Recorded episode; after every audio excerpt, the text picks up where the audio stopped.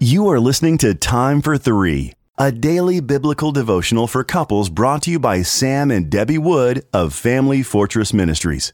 You can purchase a printed copy of Time for Three at FamilyFortress.org. June 3rd, avoid toxic advice. Our scripture reading comes from Psalm chapter 1.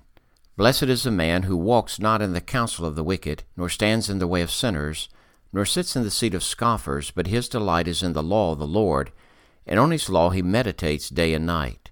He is like a tree planted by the streams of water that yields its fruit in its season, and its leaf does not wither. In all that he does he prospers. The wicked are not so, but are like the chaff that the wind drives away.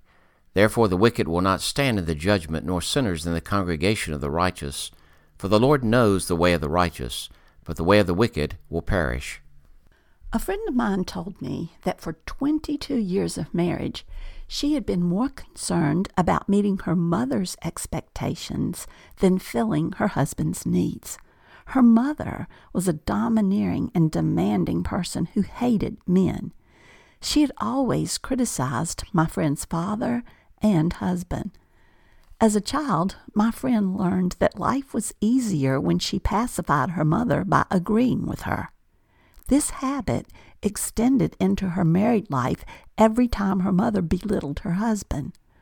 Her marriage was tense and frustrating because she was trying to force her husband to change in order to meet her mother's unreasonable expectations and gain her approval.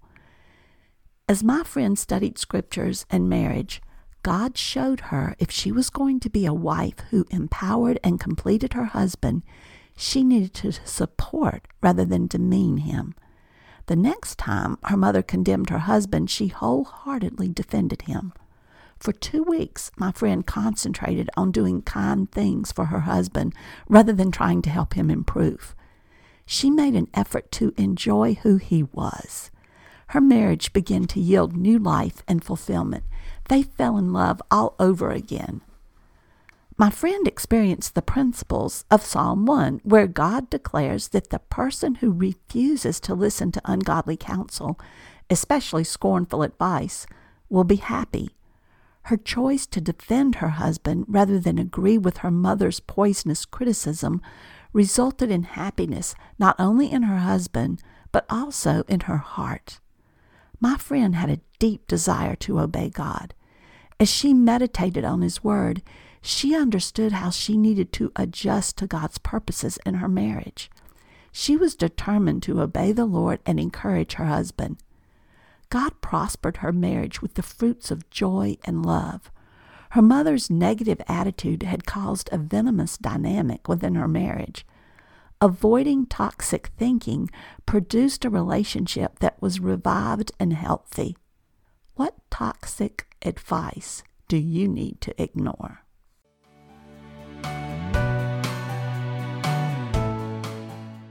If you are blessed by these daily podcast devotions, please consider joining our ministry team by making a donation of $2 per month on our ministry website at familyfortress.org or on our ministry app. In appreciation of your support, you will receive a free printed copy of our book, What is Marriage? Family Fortress Ministries is a nonprofit focused on enriching families through biblical teaching. More resources are available at FamilyFortress.org and on the Family Fortress Ministries app, which can be downloaded from the App Store or Google Play. Thank you for your support, and don't forget to subscribe to this podcast.